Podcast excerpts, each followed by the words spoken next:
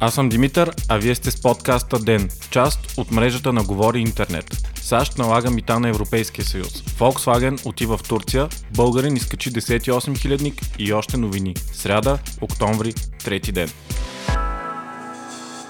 Вчера Световната търговска организация разреши на САЩ да наложат наказателни мита на Европейския съюз. Това обяви представител на администрацията на Доналд Тръмп, съобщава Reuters. Митата ще бъдат наложени на 18 октомври. Поводът е незаконно отпуснати субсидии на европейския производител на самолети Airbus. Митата, които САЩ ще наложи, ще са на стойност 7,5 милиарда долара. Очаква се те да ударят много европейски стоки. За редици продукти ще бъдат 25%, а за самолетите Airbus 10%. Изключение обаче ще бъде направено за самолетните части на Airbus. Причината е, че европейската компания има завод в американския щат Алабама. Някои от частите се използват от Boeing и подобни мита биха нанесли щети на американската компания. Сред стоките на които ще бъдат наложени мита, са множество типични за европейските държави продукти. Това включва сирена, маслини, шотландско уиски и френско вино. Наложените мита са част от последователната политика на администрацията на Доналд Тръмп. В последните години правителството на САЩ изкара страната от редица търговски споразумения и наложи множество мита.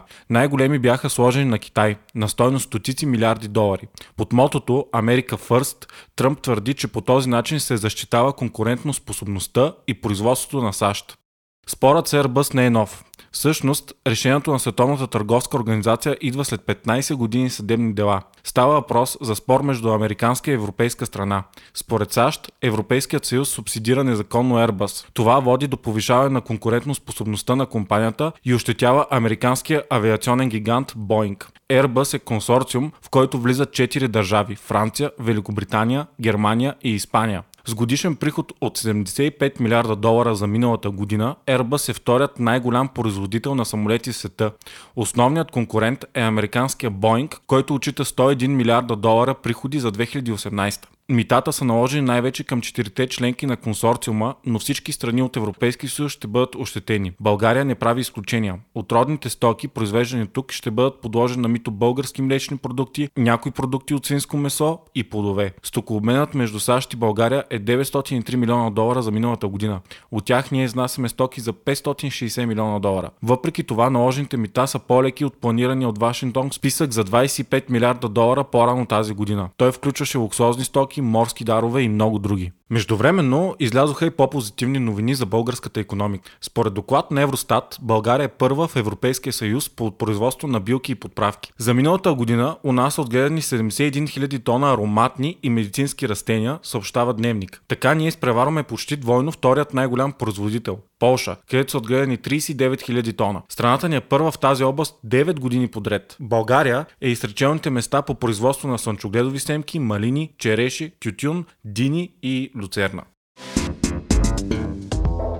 С намаляване на крайната дата, несигурността за Брекзит се увеличава. Премьерът на Великобритания Борис Джонсън отправи ново предложение за сделка, съобщава Daily Telegraph. Става въпрос за компромисно решение за 500 км сухопътна ирландска граница. Тя е най-спорният въпрос за излизането на Обединеното кралство от Европейския съюз. Според Джонсън, предложението му не включва никакви митнически проверки на границата. Според него, Европейския съюз трябва да е гъвкав, за да се избегне твърда граница между Северна Ирландия и Република Ирландия. Ако съюзът не е съгласен, Джонсън потвърди потвърди за пореден път готовността си да изкара Великобритания без делка на 31 октомври. Той изключи възможността за втори референдум. Първите реакции за новото предложение на Борис Джонсън обаче не са положителни. Това заявиха водещи лица в Европейския парламент. А окончателната сделка с Великобритания задължително трябва да бъде одобрена от парламента. Макар още да не е официално обявено, вече е сигурно, че Volkswagen ще строи завода си в Турция, съобщава Bloomberg. Това става ясно след като проверка на търговския регистр в Турция показала, че Volkswagen е регистрирала подразделение в страната. Компанията има капитал от 164 милиона долара. Очаква се договорът да бъде подписан до дни. Че крайното решение вече е взето в полза на Турция, се потвърждава индиректно от думите на финансовия министр на България Владислав Горанов. Той каза, че България е направила всичко, което може и дори повече, за да спечели инвестицията, съобщава БНР. Според вице-премьерът Томислав Дончев, пък страната ни е получила богат опит и то обнадежден, че скоро ще се появи нов инвеститор от подобен мащаб. Дончев е на мнение, че битката е била неравна, защото Турция не се придържа към правилата на общия пазар. Новият завод на Volkswagen ще произвежда 300 000 автомобила годишно и ще открие 4000 нови работни места. Планира се производството да стартира през 2022 година, а инвестицията да е около 1 милиард долара.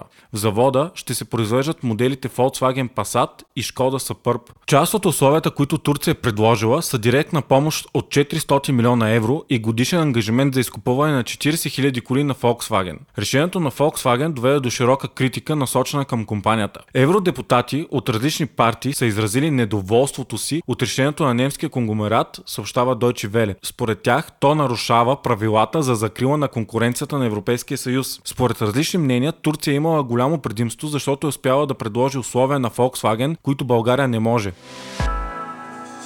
Българският алпинист Атанас Катов е изкачил своят 10-8 хилядник, съобщава екипът му. В 11.56 днес той е стъпил на непалския връх Бяла планина. Той е висок 8182 метра и е седмият най-висок връх в света. Чрез това изкачване Атанас Катов изравни Боян Петров, който също има 10 успешно изкачени 8 хилядници. Последният успешно изкачен връх на Петров преди изчезването му е именно на Бяла планина, който той покори на 30 септември 2017 година. Така Боян стана първият българин изкачил 10-8 хилядника, при това го направи без допълнителен кислород и използване на шерпи. Това е четвъртият 8 хилядник на Атанас Катов за тази година, който който е на път да се превърне в най-успешният български алпинист. Скатов иска да стане първият веган в света, който е скачил всички 14-8 хилядници.